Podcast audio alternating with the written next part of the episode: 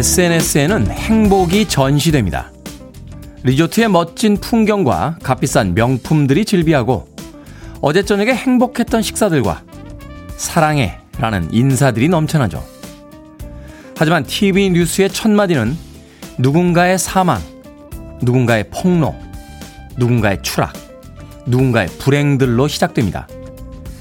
주가의 화살표는 온통 파랗고 부동산은 폭락 직전이며 코인은 글렀다고 말합니다. 여기 행복으로 인도하는 SNS의 파란 알약과 불행이 넘실대는 뉴스로 향하는 빨간 알약들 사이에서 오늘도 우린 길을 잃고 있습니다. 어느 곳이 우리의 진짜 현실일까요? 1월 26일 수요일 김태훈의 프리웨이 시작합니다. 일상은 피곤하고 현실은 복잡합니다만 오늘 출발곡은 상쾌하게 시작했습니다. 바샤의 Astrud 들으셨습니다. 빌보드 kid의 아침 선택 김태훈의 프리웨이 저는 클 태 자 쓰는 테디 김태훈입니다. 김재희님, 와, 테디, 좋은 아침입니다. 하셨는데 오늘 기대되는 일이 있으신가요? 좋은 아침이라고 어, 신나게 아침 인사 보내주셨습니다. 박유민님, good morning 테디. 8615님, 잘생긴 테디 안녕하세요. 오늘도 행복하세요. 하셨는데 잘생긴 테디는 어제보다 오늘 더 잘생겨지면서 오늘 더 행복할 예정입니다. 자, 1363님, 가게 일찍 도착했네요. 오늘도 프리웨이와 같이 일 시작합니다. 모두 화이팅이라고 하셨습니다. 그렇죠. 일하는 공간에 조금 일찍 도착하면 왠지 예, 그날 하루는 좋은 일들이 있을 것 같고 조금 여유 있게 시작하게 될 때 또 그날 하루의 기분이 좌우되는 게 아닌가 하는 생각이 듭니다. 아침 시간에 5분 지각과 5분 일찍 가는 건 완전히 다른 기분이니까 이 아침 아직 잠자리에 계신 분들이 계시다라면 조금 일찍 서둘러 보는 건 어떨까 하는 생각이 드는군요. 자, 1115님, 오늘 부장님과 둘이 출장 가는데 어색합니다. 어쩌죠? 무슨 말을 해야 할지 모르겠어요. 하셨습니다. 일단은 굿모닝 좋은 아침입니다. 부장님부터 시작을 하시죠. 그리고 부장님이 좋아할 만한 이야기, 부장님이 항상 즐겨하는 이야기에 호기심을 발휘해 주시면 아마도 그 출장길이 그다지 어색하지는 않지 않을까 하는 생각이 드는군요. 자, 청취자분들 참여 기다립니다. 문자번호 샵 1061, 짧은 문자는 50원, 긴 문자는 100원, 콩으로는 무료입니다. 유튜브로도 참여하실 수 있습니다. 여러분은 지금 KBS 2라디오 김태현의 프리웨이 함께하고 계십니다. KBS 2라디오 yeah, 김태현의 프리웨이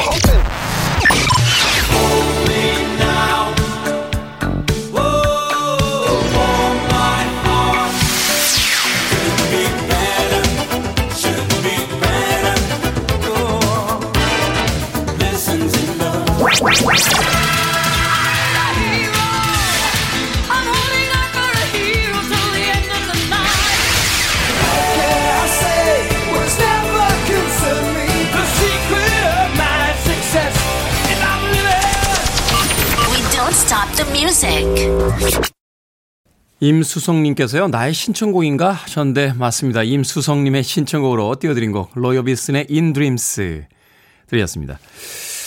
1950년대 중반에 등장한 음, 로큰롤 스타죠. 엘비스 프레슬리나 당대의 유행과는 좀 동떨어져서 조금은 가녀린 음, 그런 음악을 선보이기도 했습니다. 락계의 카르소다 하는 별명이 있었던 선글라스가 굉장히 인상적이었던 아티스트 로이어비슨의 In Dreams 들이었습니다. 자 최성훈님 오늘 100만 년 만에 소개팅이 있는 날입니다. 어제 설레서 잠도 안 오더라고요. 오늘 저녁에 오긴 하는 건지 떨려요. 소개팅 잘하고 오겠습니다. 응원해 주세요. 일이 손에 잡힐는지 모르겠습니다.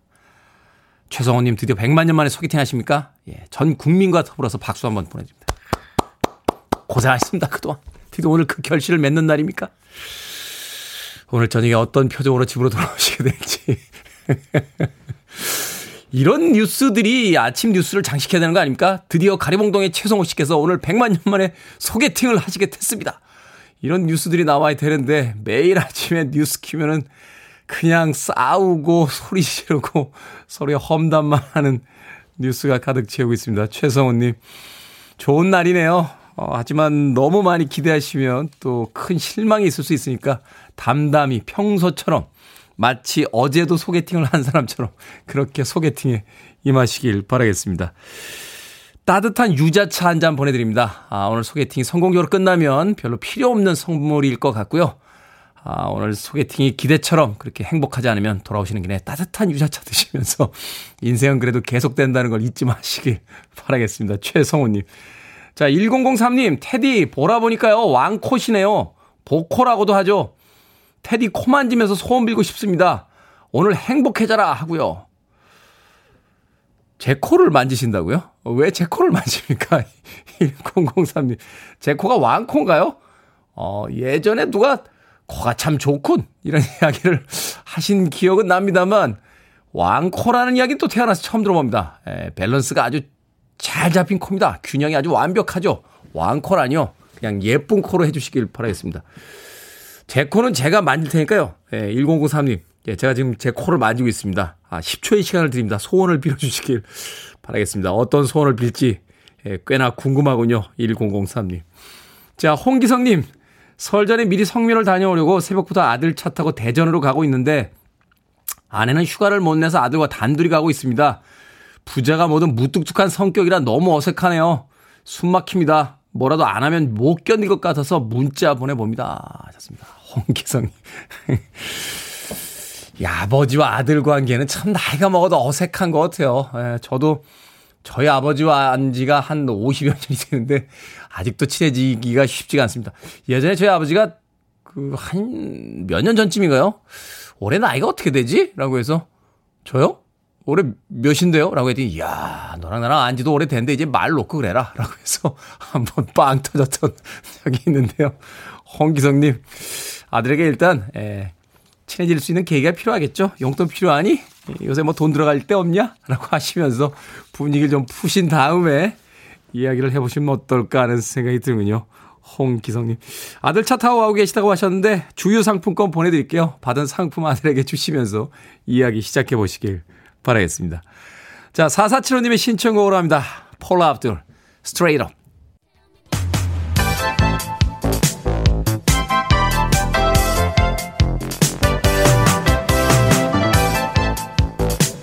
이 시간 뉴스를 깔끔하게 정리해드립니다. 뉴스 브리핑 캔디 전희연 시사평론가와 함께합니다. 안녕하세요. 안녕하세요. 전희연입니다. 자, 황희 문화체육관광부 장관이 우리 정부를 대표해서 다음 달에 열리는 베이징 동계올림픽에 참석을 하기로 결정을 했습니다. 미국을 포함한 몇몇 나라가 이제 외교적 보이콧을 결정한 상황에서 내린 결론이죠. 예, 아, 대선이 다가오고 있는데 웬 스포츠 뉴스냐 이런 분들 있으실 네. 텐데요. 사실 문화체육 분야는 굉장히 중요한 분야이고 베이징 동계올림픽이 2월 4일이니까 정말 곧 열립니다. 그렇죠. 그리고 우리 선수들이 어제 결단식을 가졌거든요. 그래서 이제 뭐 코로나19라든가 여러 가지 어려운 상황입니다만은 사실은 이 베이징 동계올림픽은 굉장히 중요한 부분이기도 하고요. 참 이게 복잡한 부분이 우리가 한번 살펴볼 필요가 있습니다. 이 베이징 동계올림픽을 앞두고 그동안 국제사회에서 참 심상치 않은 기류가 있었는데요. 중국의 인권 탄압을 명분으로 삼아서 미국과 호주, 영국 등이 외교적 보이콧을 한 상황이었습니다. 네. 아마 이제 중국 정부가 신장 위구르 지역이나 홍콩 등에서 인권 탄압을 하고 있다라고 일부 국가들이 주장을 하고 있는 건데요. 이 외교적 보이콧은 선수들은 가서 경기를 합니다. 그러나 뭐 정부의 고위 관료라든가 이런 사람들은 참가하지 않음으로써 외교적으로 축하를 할 수 없다라는 메시지를 전달한 건데 그런데 프랑스는 또 보이콧을 하지 않았어요. 음. 그러니까 이게 베이징 올림픽을 둘러싼 각 국가들의 입장이 사실은 미중 패권 다툼이라는 큰 배경이 작용하고 있고 또 자국의 이익에 따라서 안보 동맹이라는 경제적 이익에 따라서 달라진다라는 분석이 나오고 있습니다. 그렇다 보니 이 황희 장관이 정부 대표로 참석한 부분은 굉장히 우리 정부가 지금 갖고 있는 현실적 고민을 반영한다라는 해석이 나올 수 있는데요. 일단 우리나라 한미 동맹 중요하죠. 그리고 정치적 경책 분야에서의 중국과의 외교 문제도 또 중요합니다. 그리고 그렇죠. 평창 동계 올림픽을 우리나라가 치렀습니다. 여러 가지를 고려해야 되는데 이런 차원에서 문체부 장관이 어떤 참석하는 쪽으로 결론이 난 것으로 보입니다. 그리고 정부 대표단과 별도로 박병석 국회의장이 리잔수 중국 전국 인민대표대회 전인대 상무위원장 초청으로 2월 3일에서 6일 중국을 방문하고요. 또 동계올림픽 개막식에 참석하고 한국 선수단도 격려한다고 합니다. 제가 다시 한번 말씀드리는데 우리 대한민국 선수들이 베이징 올림픽 이번에 참석을 하잖아요. 네. 이게 코로나19라던가 또 도쿄올림픽이 지금 1년 연기됐기 때문에 도쿄올림픽 이후에 한 6개월 만에 연기가 열리거든요. 그러네요. 그래서 오히려 역설적으로 관심을 좀 못 받고 있다라고 합니다. 국민들이 좀 선수들 많이 응원해 주셨으면 좋겠고요. 우리나라는 이번에 6개 종목에 63명의 선수들이 출전합니다. 네. 외교라는 게 이렇게 칼럼 무자라듯이 어느 한쪽 편에 그렇죠. 완전히 설 수가 없는 거기 때문에 굉장히 복잡한 문제고 또 과거에 뭐 핑퐁 외교다 뭐 이런 그 어떤 스포츠를 통한 또 외교전이 있었기 때문에 우리는 또 이번 올림픽을 좋은 기회로 좀 사용했으면 하는 생각이 듭니다. 자, 민주당의 송영길 대표 차기 총선 불출마 선언했습니다. 아무래도 이제 대선에서의 어떤 어 분위기를 좀 감지한 것 같은데 이후 인적 쇄신론까지 제기를 하고 있죠. 어떤 내용인지 하고 또 국민의힘의 반응은 어떻습니까? 예, 초강수다 이런 반응이 지금 나오고 있는데요. 그 네. 이유는 일단 송 대표가 본인이 총선에 불출마하겠다 이렇게 밝혔고요. 3월 재보궐선거가 대선과 같은 날 치러지는데 송영길 대표가 던진 안은 무엇이냐? 민주당 의원의 귀책 사유로 선거를 하게 되는 서울 종로, 청주, 상당, 경기 안성 등의 후보를 내지 않기로 했습니다. 근데 종로 같은 경우에는 무슨 선거법 위반이나 이런 게 된 게 아니라요.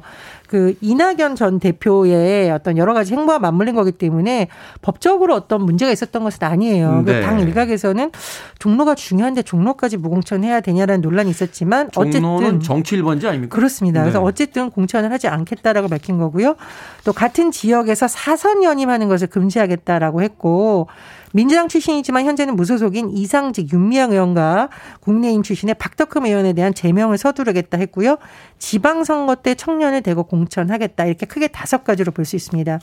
최근 민주당이 이른바 이재명 후보 최측근 그룹인 7인회에서 백의종군 선언했습니다. 그리고 이른바 86 용태론이 맞물려서 인적 쇄신론에 불이 붙을까가 관심인데 이 86 세대라는 것은 이른바 이제 586 세대라고 하죠. 예전에 386 세대라고 했거든요. 네. 지금 586입니다. 50대에 50대. 80년대 대학 다니고 60년대생. 그렇습니다. 네. 그런데 여기 대해서 물론 당 내부에서 일부 논란이 있겠습니다만 어쨌든 인적 쇄신론을 중심으로 민주당이 정치개혁 이슈를 선점하려는 것이다라는 분석이 나고 있고요.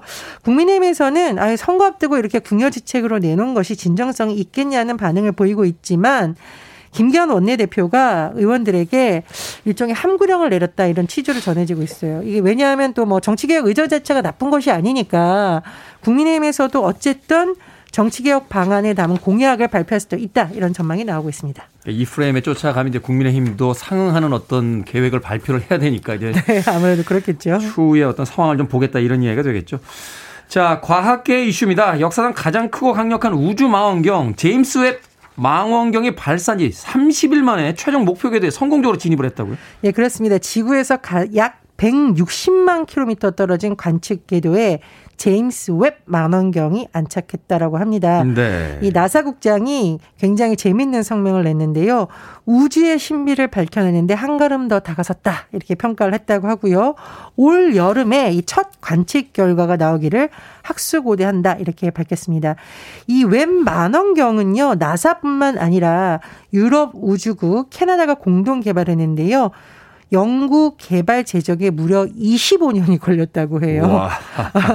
금액은 약 12조 원, 100억 달러가 투입이 됐는데 그만큼 인류 우주사에 있어서 굉장히 중요한 의미를 담고 있다고 합니다. 이 성능은 허블 망원경의 약 100배라고 하고요. 파장이 굉장히 긴 적외선도 잘 포착한다고 합니다. 그래서 약 135억 년 전에 최초의 별에서 나온 빛까지도 웹 망원경이 감지할 수 있을 것이다라고 나사가 기대하고 있다라고 하죠.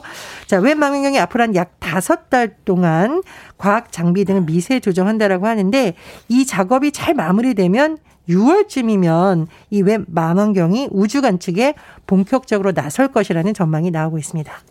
그렇군요. 대단하군요. 이 나사 보면은 예산 문제 때문인지 몰라도 이벤트를 해요. 계속 예산을 받기 위한. 자, 시사 엉뚱 퀴즈 오늘의 문제 어떤 문제입니까? 예, 제임스 웹 우주 망원경 소식 전해드렸습니다.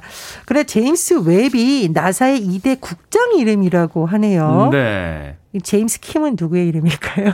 아, 추억의 테디의 테디의 영어 이름이 제임스 킴입니다. 꽤 오래전 이름입니다. 제임스 중에 유명한 인물 제임스 카메론도 있죠. 자, 시사 엉뚱 퀴즈 나갑니다. 제임스 카메론 감독의 명작 터미네이터에서는 기계가 인류를 지배하는 미래가 등장하는데요. 반기계 연합을 만들어 기계에 대항하면서 인간을 이끌었던 사령관의 이름 무엇일까요? 1번 존 코너, 2번 티나 터너, 3번 답정너, 4번 깐깐한 트레이너. 정답 아시는 분들은 지금 보내주시면 됩니다. 재미있는 오답 포함해서 총 10분께 아메리카노 쿠폰 보내드립니다. 제임스 카메론 감독의 명작 터미네이터에서 인류를 지배하는 기계에 대항한 인간 사령관은 누구일까요? 1번은 존 코너, 2번은 티나 터너, 3번은 답정너, 4번은 깐깐한 트레이너. 문자번호 샵 1061, 짧은 문자 50원, 긴 문자 100원, 콩으로는 무료입니다. 뉴스 브리핑 전혜연 시사평론가와 함께했습니다. 고맙습니다. 고맙습니다.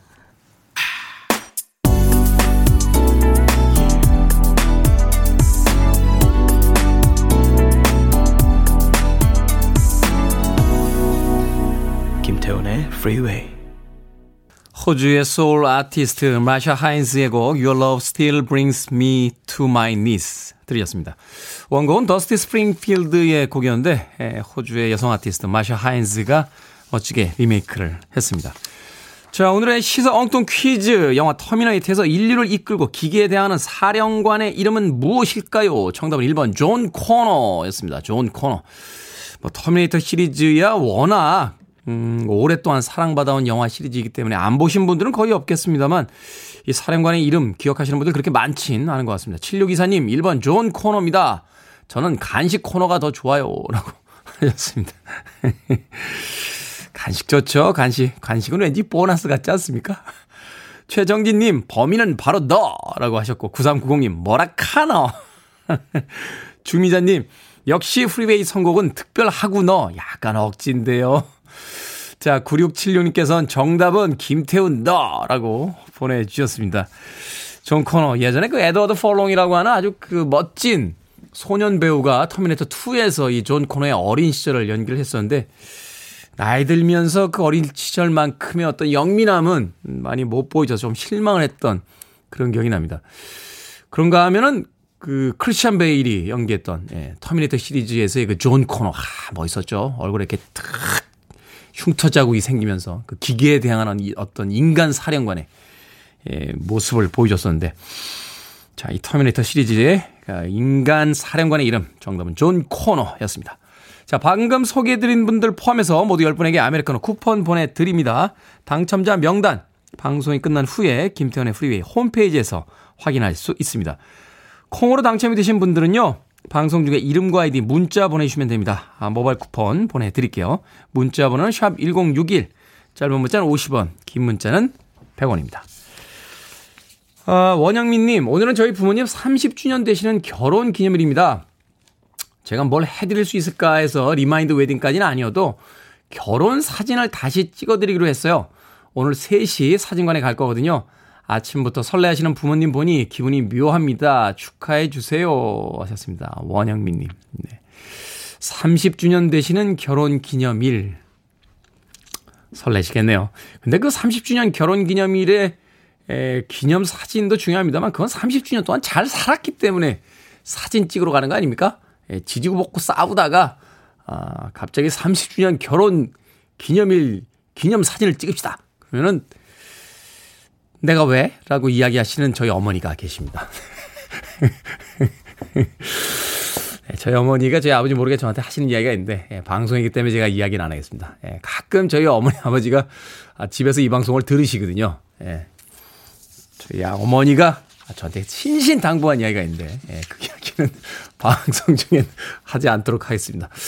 아무튼 뭐 저도 한 번은 생각해 보겠습니다. 저희 부모님의 결혼하신 지가 꽤 되셨는데 예, 결혼 기념일 웨딩 사진 예, 한번 찍어드릴까요? 하면은 분명히 제 어머니는 됐다야 하고 이야기하지 않으실까. 우리 이소연 작가가 궁금한데 키워드만 달라고. 음, 뭐 키워드 따로 드릴 필요는 없을 것 같아요. 이소연 작가도 이제 조금 더 살아보면 어렴풋이 짐작하지 않을까 하는 생각이 드는군요. 음악 듣겠습니다. 0566님의 신청곡 톰슨 트윈스 Me Now.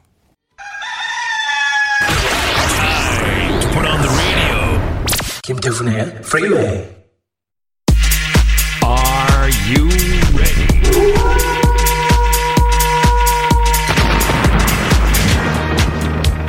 신속 정확을 자랑합니다. 결정은 해드릴게. 신세계 상담소. Barbara Streisand. 행복하자님, 방앗간 가서 떡을 할 건데요. 호박 넣은 호박 팥시루 떡을 할까요? 아니면 호박을 안 넣은 팥시루 떡을 할까요? 그냥 팥시루 떡. 호빵도 팥빵엔 다른 채소 안 넣습니다.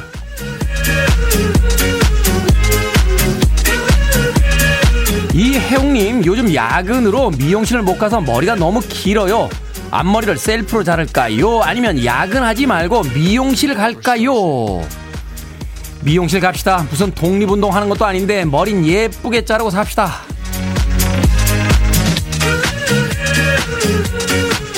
오배진님, 부모님께 설 용돈을 드려야 되는데요. 엄마 아빠께 똑같은 금액을 드릴까요? 아니면 아빠 모르게 엄마한테만 조금 더 넣어 드릴까요?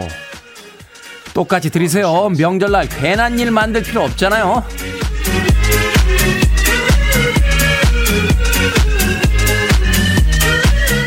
박수동님, 자가 격리하고 있습니다. 출근도 안 하니 게을러지는데 씻을까요? 아니면 씻지 말까요? 씻지 마세요. 뭐 인생에 그런 날이 며칠이나 있겠습니까? 게을러집시다.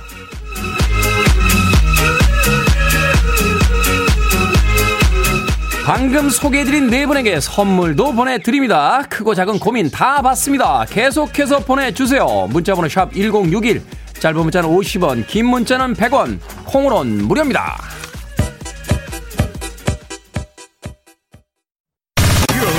One of the best radio stations around. You're listening to 김태훈의 Freeway.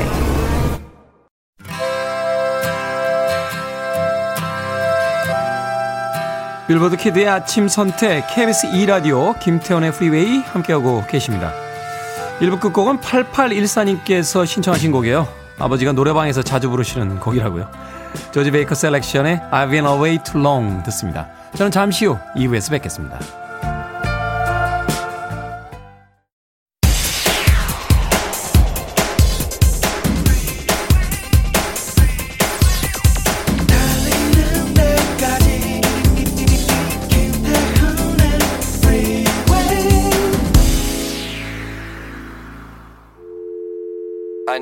Arms around me. I need to feel your touch.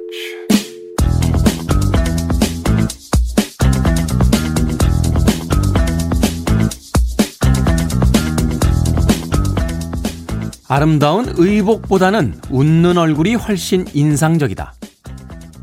기분 나쁜 일이 있더라도 웃음으로 넘겨보라. 찡그린 얼굴을 펴기만 해도 마음이 한결 편해질 것이다. 웃는 얼굴은 좋은 화장일 뿐 아니라 피의 순환을 좋게 하는 효과가 있다. 웃음은 인색의 약이다.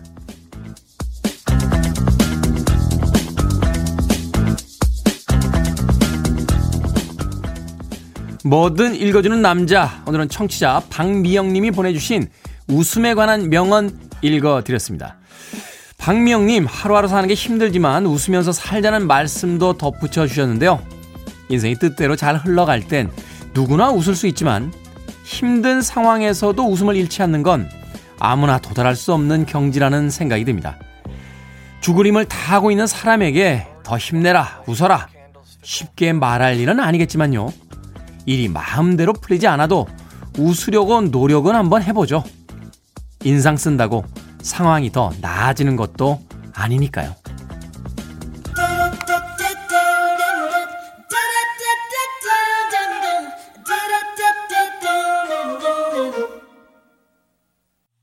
당신의 미소를 사랑한다고 노래합니다. 샤니스의 I love your smile 들으셨습니다. 자, 이 곡으로 김태훈의 프리웨이 2부 시작했습니다. 앞서 일상의 재발견, 우리 하루를 꼼꼼하게 들여다보는 시간, 뭐든 읽어주는 남자. 오늘은 청취자 박미영님이 보내주신 웃음에 관한 명언 읽어드렸습니다. 웃으면 복이 와요 라고, 어, 과거에 MBC의 그 코미디 프로그램이 있었죠. 그 프로그램 명 참 잘 지었다는 생각이 들어요.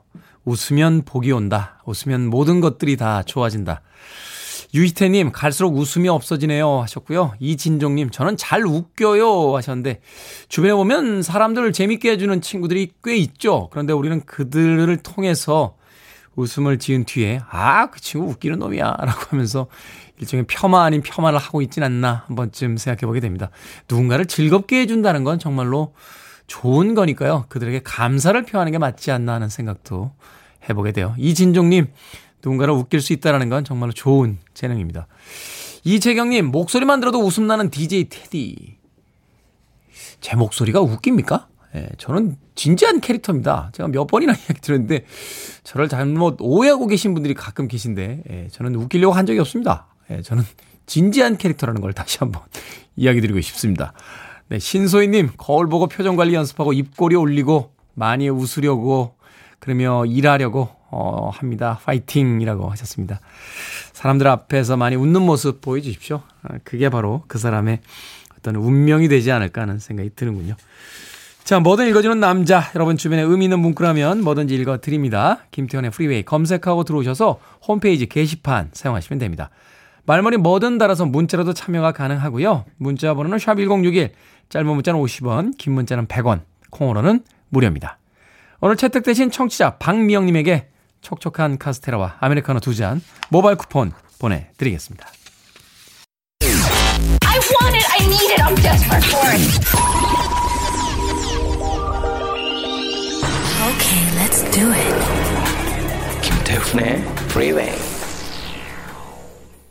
영국 뮤지션들의 곡 두 곡 이어서 듣고 왔습니다. 2586님의 신청곡 클리프 리차드의 We Don't Talk Anymore 그리고 놀란스의 I'm in the mood for dancing까지 두 곡의 음악 이어서 들려드렸습니다. 자, 1506님, 약 2주 전부터 우연히 듣게 됐습니다. 8시 알람 맞춰놓고 듣다가 7시 오프닝 알람에 도전했는데 오늘 드디어 성공했습니다. 테디 덕분에 2022년 기상시간을 1시간 앞당기게 됐네요. 하셨습니다. 최근에 뭐 miracle morning이다. 라고 해서 새벽에 일찍 일어나서 본인들에게 부족한 부분을 채우거나 또는 하고 싶었던 일을 하는 그런 문화가 있죠. 1시간 기상시간 앞당기셨다고요?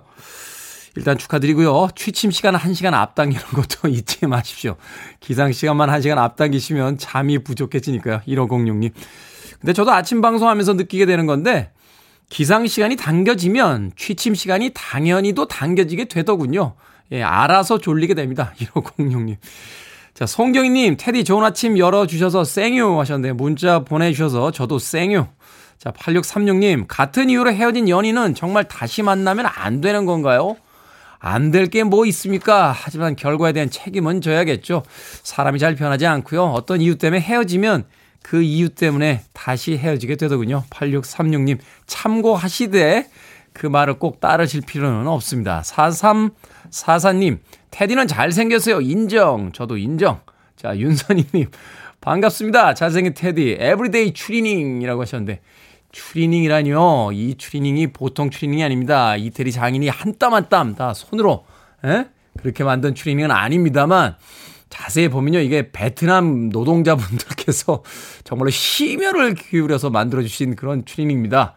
아, 저는 감사히 입고 있습니다. 아, 베트남에서 이 트레이닝복을 만들어주신 노동자분들에게 다시 한번 감사의 말씀 드리는 바입니다. 윤선희님, everyday 추리닝이라뇨. 가끔 안 추리닝으로 올 때가 있습니다. 그때를 기대해 주시길 바라겠습니다. 자, 9764님, 아침에 안경을 밟아서 태가 부러졌습니다. 10시에 매장에 문을 여는데 그때까지는 그냥 누워 있어야겠어요. 하셨습니다. 안경이 부러졌어요? 아, 안경 부러지면 난감하죠. 저도 오래전부터 안경을 쓰는데 그러다 보니까 점점 옛날에는 막 고급 안경 이렇게 쓰고 싶었고 좋은 안경 쓰고 싶었는데 요새는 그렇지 않은 것 같아요. 지금 쓰고 있는 것도 그 K 이 문고 있죠? 예, 책 많이 파는 그 문고. 예, 거기 가면은 이 가판에서 가끔 음, 떨이 상품이 나올 때가 있습니다. 이게 만 원 주고 산 건데 똑같은 거 세 개 샀어요. 집에 두 개 더 있습니다.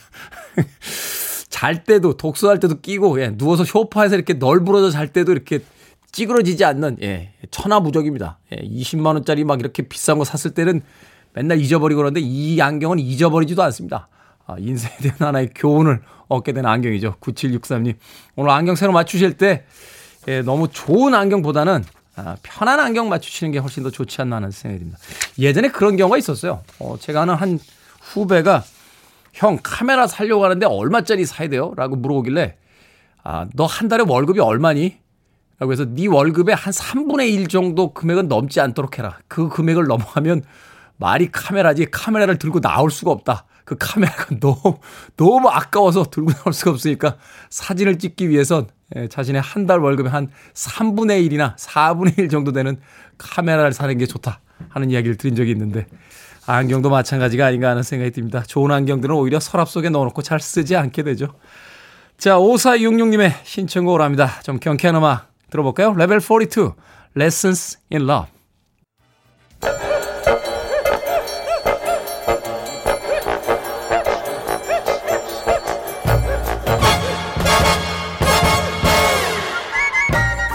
온라인 세상 속 촌철살인 해학과 위트가 돋보이는 댓글들을 골라봤습니다. 댓글로 본 세상.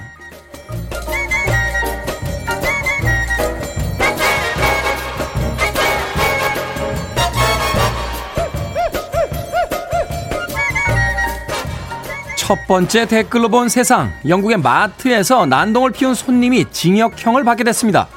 이 손님 선반에 진열된 술병을 하나씩 들어 바닥에 내던졌는데요. 바닥은 깨진 술병으로 가득 찼고 마트는 우리 돈 약 1,600만 원 정도의 피해를 입었습니다. 최근 법정에선 가해자는 혐의를 모두 인정하면서 코로나로 인해 실직했고 힘든 상태였다라고 호소했다는데요. 여기에 달린 댓글 드립니다. 재헌님, 한꺼번에 쓸어 던지는 대신 한 병씩 차분히 던지는 걸 보니까 손맛은 확실한가 보네요. 휴대님, 장사 안 되는 사장님을 위해 뭐 골든벨 울려준 건가요? 아니, 코로나로 인해서 실직으로 힘든 상태였다. 그 기분만큼은 이해합니다만, 그렇다고 술병들을 왜 바닥에, 아니, 어차피 물어줄 거면 차라리 그냥 꼴꼭 바닥에?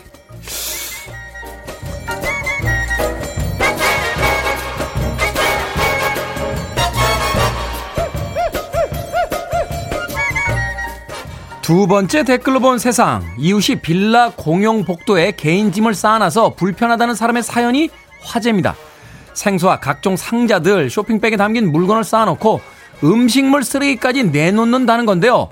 사연을 접한 네티즌들은 이런 집이 많다며 공감 댓글을 달았습니다. 공용 공간은 위급 상황 시 대피 공간으로 이용되기 때문에 이렇게 개인 물품을 쌓아두면 300만원 이하의 과태료가 부과된다고 하는데요. 여기에 달린 댓글 드립니다. 쏭쏭님, 자기 집에 음식물 쓰레기 냄새 날까봐 걱정되면서 왜 문 앞은 괜찮다고 생각하는지 이해가 안 되네요. 폭풍님, 참 외국이었으면 다 훔쳐갔을 텐데 치안이 너무 좋은 게 단점이 되기도 하군요. 집안이 아닌 집 앞에 쓰레기를 내놓아도 된다. 이건 무슨 논리인가요? 차에서 담배 피다 꽁초 길에다 버리는 거랑 똑같은 거 아닙니까?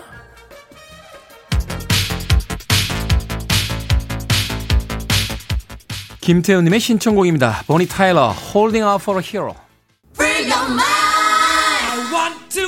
Freeway.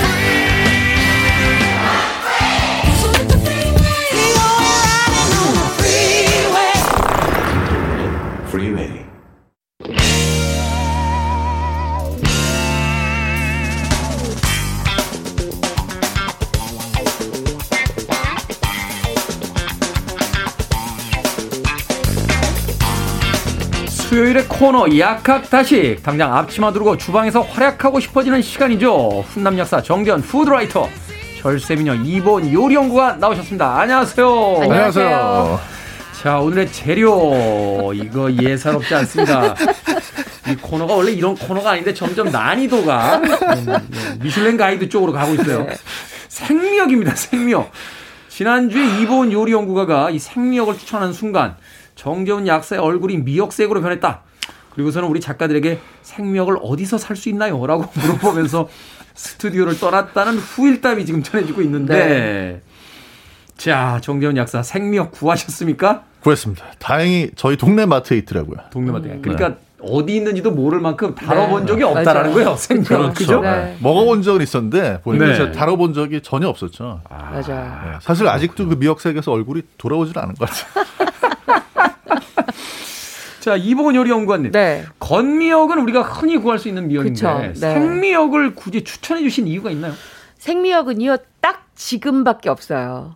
왜냐하면 지금이 지나가고 나면 생미역도 이제 계절에 따라서 이제 녹는다 그러죠 어머님들이 아. 그런 그렇기 때문에 계절감을 있게 하려면 딱 지금 잡수셔야 됩니다. 아, 미, 역이 녹아요? 네, 왜냐하면 미역이 요게 싱싱한 바닷수온이 굉장히 차가운 가운데서 이제 올라와야 네. 이 미역이 굉장히 돌기도 있고 먹었을 때 약간의 씹는 식감도 있고 하는데 기온이 낮다 보면 이게 약간 늘어지면서 녹아요. 아, 이 생선도의 남해 생선보다는 그렇죠. 동해 생선 쪽에 살이 좀 더 탱글탱글하고 그렇죠. 네. 날씨가 또 더워지면 해삼 같은 게요. 맞아요. 점점 깊게 들어가다가 나중에 그렇죠. 없어져요. 맞아 없어져요. 오. 그렇기 때문에 이 생미역은요, 저는 지금 딱 잡수셔야지만 그 생미역이 갖고 있는 모든 영양소를 딱 알맞게 드실 수가 있고요. 또 하나는 지금 아니면 그 식감을 느껴볼 수가 없어요. 아, 그렇겠네요. 그래서 제가 꼭 생미역을 아, 추천을 한 거예요. 네. 지금 한번 잡숴 보시라고. 자연산 송이는 가을에 생미역은 그렇죠. 겨울에. 지금. 그렇군요. 자, 정재훈 food writer. 뭐 이제는 약국도 어, 접으셨기 때문에 그냥 food writer로 불러도 될 것. 맞습니다. 네. 초보 요리사 입장에서 이 미역 다룰 때 가장 힘드셨던 게 뭐예요? 생미역 다룰 때. 아, 일단 저는 그 미역 줄기라는 말을 이해를 못 했었는데, 음. 네. 이제 생미역을 보니까 미역 줄기가 진짜 가운데 있더라고요. 이게 소철처럼 가운데 단단한 그 네. 줄기가 있잖아요. 네, 근데 그걸 맞아요. 이제 건미역해서 이렇게 흐물흐물해지면 그게 잘 안 느껴지니까. 보통 이제 생미역의 줄기는 기계에 의해서 이렇게 갈라지죠. 그래서 우리가 미역 줄기 볶음 있죠. 그게 네. 바로 그 생미역의 맞아요. 줄기예요. 그리고 나머지 그걸 잎부분 빼내고 네, 한다. 잎부분은 이제 말려서 건미역을 만드는 거죠. 그걸 이제 제거하는 게 초보 요리사로서 상당히 좀, 아, 귀찮았습니다. 이야, 재밌었겠네요. 저는 군대 있을 때 닭똥집 까본 적 있어요. 아, 그 닭똥집이고 닭똥집 까보신 노란. 거 안에 탁 있어가지고 이제 모이 주머니라고 그러잖아요. 네, 네, 이렇게 모래 주머니. 모래 들어 들어 네. 들어 있는 거. 그것 네 정말 닭똥집 아. 까보지 않은 분들은 군대 갔다고 이야기하면 안 됩니다. 자, 이 본격적인 미역 얘기 들어가 네. 보겠습니다. 이 전설에 의하면 네. 고래가 출산 후에 이 미역을 먹는 걸 보고 네. 사람들, 그러니까 우리나라 사람들도 이제 출산 후에 미역을 먹기 시작했다 음. 이런 전설인데 이게 네. 사실입니까? 어, 이거는요, 어, 그 당나라의 초학기라는 문헌에 보면은 네. 고래가 새끼를 낳은 후에 아, 그 미역을 뜯어서 산후의 상처를 봉합을 하면서 어, 상, 그 상처를 치유를 했다 이런 얘기가 있어요. 아, 잠깐만 고래가 미역을 뜯어가지고 상처에다 그거를 휘 감고 네. 우리가 왜 아기를 낳거나 이제 새끼를 낳게 되면 아무래도 네. 상처가 생기잖아요. 그렇겠죠? 거, 그거를 이제 고래가 바다에 있는 미역 더미에 가서 자기 몸을 이렇게 아, 감았다 그래요. 우리가 왜 예전에 멱 감는다는 얘기 있죠? 보통 아. 멱 감는다는 얘기를 뭐 목욕한다고 생각하시는데 그게 아니라 미역을 감다거든요. 아 그래요? 네. 미역을 감다가 바로 멱 감다예요. 그렇기 때문에 고래가 그렇게 하는 것을 보고 고려인들이 아, 그러면 저렇게 고래도 새끼를 낳고 나서 저렇게 미역을 갖고 봉합을 하는데 우리는 그럼 먹어야 되겠다 그래서 먹었다는 게 바로 미역국의 시초입니다. 아니 그 당시에 스킨 스쿠버를 하는 것도 아닌데 그걸 어떻게 봤을까요? 그러게요. 미역, 고래가 그거는- 미역을 감고 있는 거 대단한데요, 우리 조상님들. 자 어찌 됐건 그런 전설에 의할 만큼 이 미역은 사실은 이제 네. 바다 생물들도 맞아요. 굉장히 그 챙겨 먹었다라고 하는 음. 그런 음식인데 자 이 미역하면 먼저 이제 미끌거리는 그 성분이 있습니다. 그죠. 이게 이제 식감을 좌우하게 되는데 이게 뭡니까 도대체? 아무래도 이제 해조류에 알긴산이라고 그래가지고 음. 그런 그 점액질 성분이 많이 들어있고요. 그래서 이게 사실은 상처 치료할 때 붙이는 네. 스빈 밴드 중에도 이 성분이 들어있는 게 있어요. 다만 그런, 네. 그렇죠. 그런 네. 그런 이렇게 밴드 이렇게 붙일 때 이렇게 그런 저- 촉촉한 게 있는 성분들이 네. 있더라고요. 네. 있어요. 다만 이제 이건 먹어서는 흡수는 안 되는데요. 아, 먹었을 때는 그 알긴산 성분뿐만 아니라 또 이제 뭐 만니톨 미역에 이렇게 말렸을 때 하얀색 가루 보이잖아요. 네네네. 이런 것들이 다 흡수는 안 되지만 장에 가서 장 운동을 촉진시키는 데는 좋습니다. 아, 그 장에 가서 이게 뭐 유산균의 먹이가 돼주는 건가요? 말하자면. 그렇죠. 유산균의 오. 먹이가 될 수 있고요. 네. 또장 운동을 좀 활성화를 시켜요. 활성화시키고. 그래서 이제 뭐 변비가 좀 있다. 음. 그럼 이제 그럴 때는 미역한테 한번 음. 그래요. 부탁을 해요. 변, 비 있는 분들. 미역 드시더라고요. 네. 어. 아니 갑자기 변비와 미역 이야기 나오니까 오늘 생미역이 이제 소재이긴 합니다만 생미역 말고 건미역. 네. 예전에 TV에 한그 관찰 카메라 본 적이 있는데 네, 네. 어떤 자취생이요. 이제 음. 배가 고픈데 집에 먹을 게 없으니까 네. 건미역이 있으니까 그걸 이제 TV에 보면서 계속 꾸역꾸역 먹은 거예요.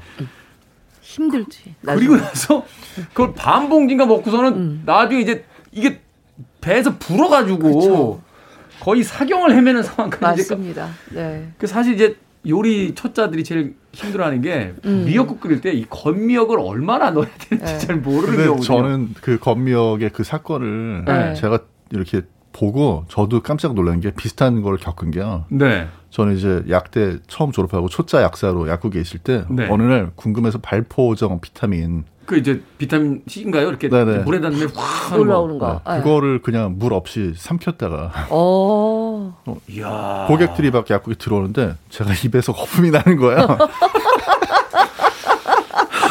이게 생미역, 아, 저 건미역을 삼킨 사람하고 좀 비슷한 상황이었습니다. 네. 아니 저희 예전에 생제 할머니도 그 미국에서 할아버지가 갖다 주셨다고 그거를 그때 저 발포인지 그냥 뭐. 드시고서는 이렇게 물을 드셨는데 뱃속에 확 하니까 야 미제는 바로 효과가 와야 나중에 저희가 아, 빵 터졌던 적이 네. 있는데 그때- 뭐이 자른 미역이요. 네. 보통 이제 자른 미역이 한 50g이 20인분 기준이에요. 음, 그러면 그것을 20인분 기준. 네, 네. 그걸 나눠 보자고요. 그러면 네. 25g이면은 10인분 기준이겠죠. 그러면 1인분이면은 2.5g이잖아요. 2.5g. 그 정말 네. 얼마 안 되는데요. 그렇죠. 그러면 이 2.5g을 곱해서 4인분을 만들면 10g이겠죠. 10g이면 불과 이렇게 딱 손에 이렇게 딱 움켜쥐기 좋은 만큼이에요. 한 움큼 정도. 네, 네. 근데 요거는 이제 자른 미역일 경우고 네. 그러면 이제 보통 우리가 어머님들이 집에서 있는 미역들을 이렇게 이렇게 이렇게 말린 상태가 이렇게 돼 있잖아요. 네. 그러면 딱 잘라서 한 줌을 쥐잖아요. 우리 스파게티 쥐는 것처럼. 네네네.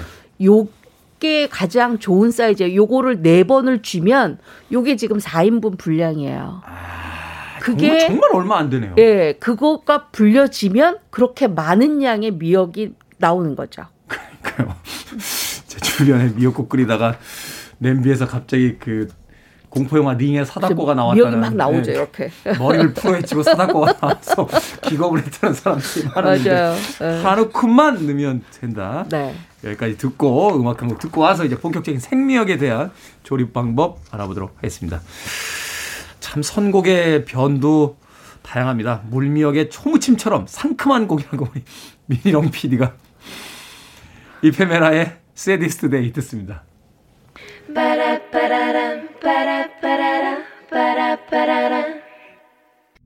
인생에서 가장 슬픈 날을 너무 상쾌하게 노래하고 있습니다. 물미역의 초무침 같은 곡이라고. 자, Ephemera의 Saddest Day 듣고 왔습니다.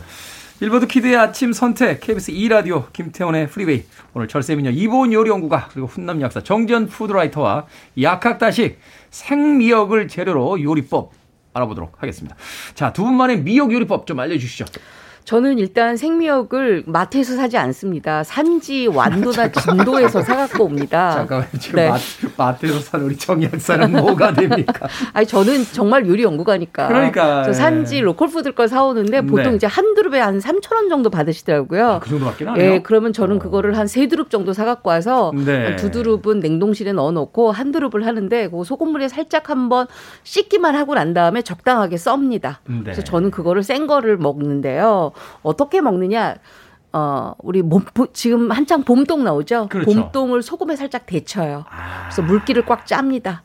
그래서 그 봄동 위에다가 생미역 올려놓고 제가 만든 갈치 속젓을 해서 먹는데 네. 이제 여러분들은 갈치 속젓이 없으니까 어떻게 먹느냐 하면 그 생미역을 국간장 그다음에 어, 다진 마늘, 다진 다진, 마늘. 파는 넣지 않아요. 미끌거리니까. 그 다음에 들기름. 들기름. 거기에다 약 간의 식초 넣고 깻가루 넣고 조물조물 조물리세요. 음. 그리고 난 다음에 데친 어, 봄동, 그다음에 생미역 무친 거 올리고 초고추장을 해가지고 돌돌돌 싸드시면은 아우. 정말 맛있습니다. 입맛이 확 정말 살아나서 아까 레몬처럼 상큼하다 그랬죠. 네. 생미역처럼 상큼한 게 없습니다. 최근에는 그 이 생미역 처리해서 그런지 몰라도 어떤 음식점 가면 네. 그 밑반찬으로 이렇게 생미역. 주세요. 그거 먹다가 오히려 그쵸. 그 본래 음식 못 먹고 배불러 가지고. 오는 경우들도 있는데 아주 맛있게 네. 새큼하게. 자 어떻습니까? 경기 남부에서는 저희 이제 그 생미역을 뭔가 네. 자신만만한 요리를 개발하셨나 본데. 아, 그럼요. 폼이, 네. 폼이 양쪽으로 아, 올리시면서. 이 요리를 보고 이 경기 남부에 미쉐린 미슐랭 별 줘야 된다. 미슐랭 별 야, 줘야 이런 된다. 말이 지금 굉장히 많이 나오고 있는데요. 생미역 이파리만 뜯어가지고 이파리만. 음. 새우를 새우를. 이게 새우 이제 뭐 국산 새우 쓰면 더 좋은데 저는 음. 집에 냉동실에 아르헨티나 홍새우 냉동하는 거 있어가지고 네. 그걸 이제 미역으로 말았어요. 남해안 미역입니다. 말아가지고 그 마른 상태에서 찜통에 넣고 네. 미역이 색깔이 변해요. 아주 그 아주 예쁜 녹색으로 변합니다. 민면 아, 그 아무래도 찌게 되면 이제 수분 함량 찌게 되면 네. 네, 찌게 되면 이제. 단백질하고 색소가 결합이 끊어지면서 아주 그 예쁜 녹색이 되거든요. 네. 그 상태에서 새우가 익을 때까지만 살짝 한뭐 3, 4분 정도 3, 4분 정도. 네, 쳐주신 다음에 새우는 이제 색깔이 바로 변하면서 익음을 티가 내니까. 그렇죠. 네네. 네. 꺼내서 아주 예쁘게 접시 담아가지고 입에 탁 넣으시면요. 네. 새우가 새우 껍질 역할을 대신해요 미역이. 그래가지고 아. 미역하고 새우하고 합쳐진 그 국물이 안에 있다가 입에 탁 넣고 씹으면 팡 터집니다. 네. 이게 어제 연- 이거를 연말에 불꽃놀이 터지듯이. 네네. 아그 감칠맛이 폭발하는 게 왠지 그 아일랜드나 스코틀랜드 분한 분 나오셔야 될 것 같은데 뭐 나오셔서 이렇게 아, 우리 영국 사람들도 미역을 먹고 싶습니다. 뭐 이렇게 한마디 해야 되는 거 아닙니까? 해야 될 것 같아요. 어저께 어. 이걸 본 분이 말레이시아에 계신 분이 이걸 본 분이 아르헨티나도 경기도 남쪽에 있으니까 경기 남부죠. 이렇게 어. 말씀을 하실 정도로 놀라운 일입니다. 놀랐군요. 어, 네. 어찌됐건 뭐그 요리 의미가 있습니다. 그러니까 네. 같은 곳에서 맞아요. 나는 거죠. 네. 해산물을 해산물과 같이 그쵸. 조리를 해서 네, 이제 맞아요. 먹게 되니까. 음. 자, 두 분의 이제 필살의 미역 요리법 알려주셨고. 우리가 가장 간단하게 해서 먹을 수 있는 또 요리가 있죠. 미역 초무침. 미역 초무침이요. 요걸 조금 더 새콤달콤하게 먹을 수 있는 어, 방법이 있습니까? 저는 이 미역 초무침의 가장 포인트는 바로 데침이라고 생각을 하거든요. 아, 대침. 끓는 물에 넣었다가 바로 빼서 어디에 음. 하느냐 얼음물에 담가서 완전히 온기를 아. 빼줘야 열기를 뺀 상태여야지 이 데친 미역이 굉장히 보들보들하면서 연초록의 식감이 굉장히 좋습니다. 근데 그렇죠. 아까 왜 입만 쓰셨잖아요. 요 데친 초무침에는 꼭 줄기까지 같이 써서 씹히는 음. 식감이 있어야 되는데 여기에 어울리는 채소들이 있죠. 뭐 오이, 당근, 양파 이렇게 하는데 요거는 이제 양념장이 주 포인트예요. 고춧가루와 고추장을 똑같은 비율로 넣습니다. 네. 이 큰술, 이 큰술. 이크슬 이크슬. 그리고 간장은 한 큰술만 넣고요. 그 다음에 여기에다가 식초 조금 넣고 참기름 조금 넣어서 버무려서 잡수시면 정말 맛있는 초무침을 드실 수가 있습니다. 그러네요. 역시나 이제 초무침 그 양념의 어떤 비율이 가장 네, 네. 중요하다. 경기 남부에서는 어떻게 먹습니까? 저희 당연히 이제 초장을 사가지고 오죠. 근데 이제 그래서요. 네, 마트에 가서 초장 사오실 때뭘 네. 같이 사오시죠? 요새 땅두릅. 땅두릅. 땅두릅이 있어요. 아, 두릅 독과리라고. 맛있죠. 예, 그거 가지고 오셔가지고 네. 땅두릅은 2분 정도 데쳐주시고 네. 그다음에 이제 그 생미역도 살짝 데치셔가지고 초장으로 들기름하고 좀 넣고 네. 같이 이렇게 무치면 따로 따로 모여요. 미역은 미역끼리. 에, 에, 미끌거리고 이러니까. 네네. 어. 미역은 미역끼리, 두릅은 두릅끼리 모이는데 그거를 그냥 한 접시에 담아가지고 아. 하나씩 같이 이렇게 드셔보시면 그것도 맛있죠. 이게 또 어, 맛이 괜찮네. 예, 사실 두릅도 이렇게 초고추장에다 찍어 맞아요. 먹으니까 아, 네. 두릅과 미역을 같이 초고추장 약간 이제 그 감이 된 그 초고추장을 이제 음. 버무려서 먹으면 맞습니다. 식감이 달라가지고요. 굉장히 더 대비가 되면서 아주 즐겁습니다. 청주 한 잔 하고 싶은 그런. 그런 요리가 네. 아닐까 하는 생각이 네. 듭니다. 자, 밥식 먹을 식자 쓰는 약학다식 오늘은 생미역 요리법 이보은 요리연구가 정기훈 약사님과 함께 이야기 나눠봤습니다. 고맙습니다. 고맙습니다.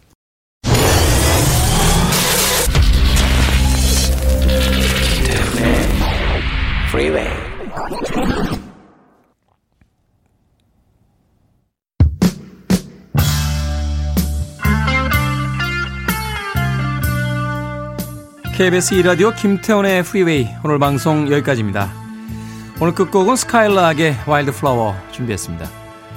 자, 오늘 하루가 또 시작이 됐습니다. 편안한 하루 되시길 진심으로 바라봅니다. 전 내일 아침 7시에 돌아옵니다. 고맙습니다. and many times her eyes.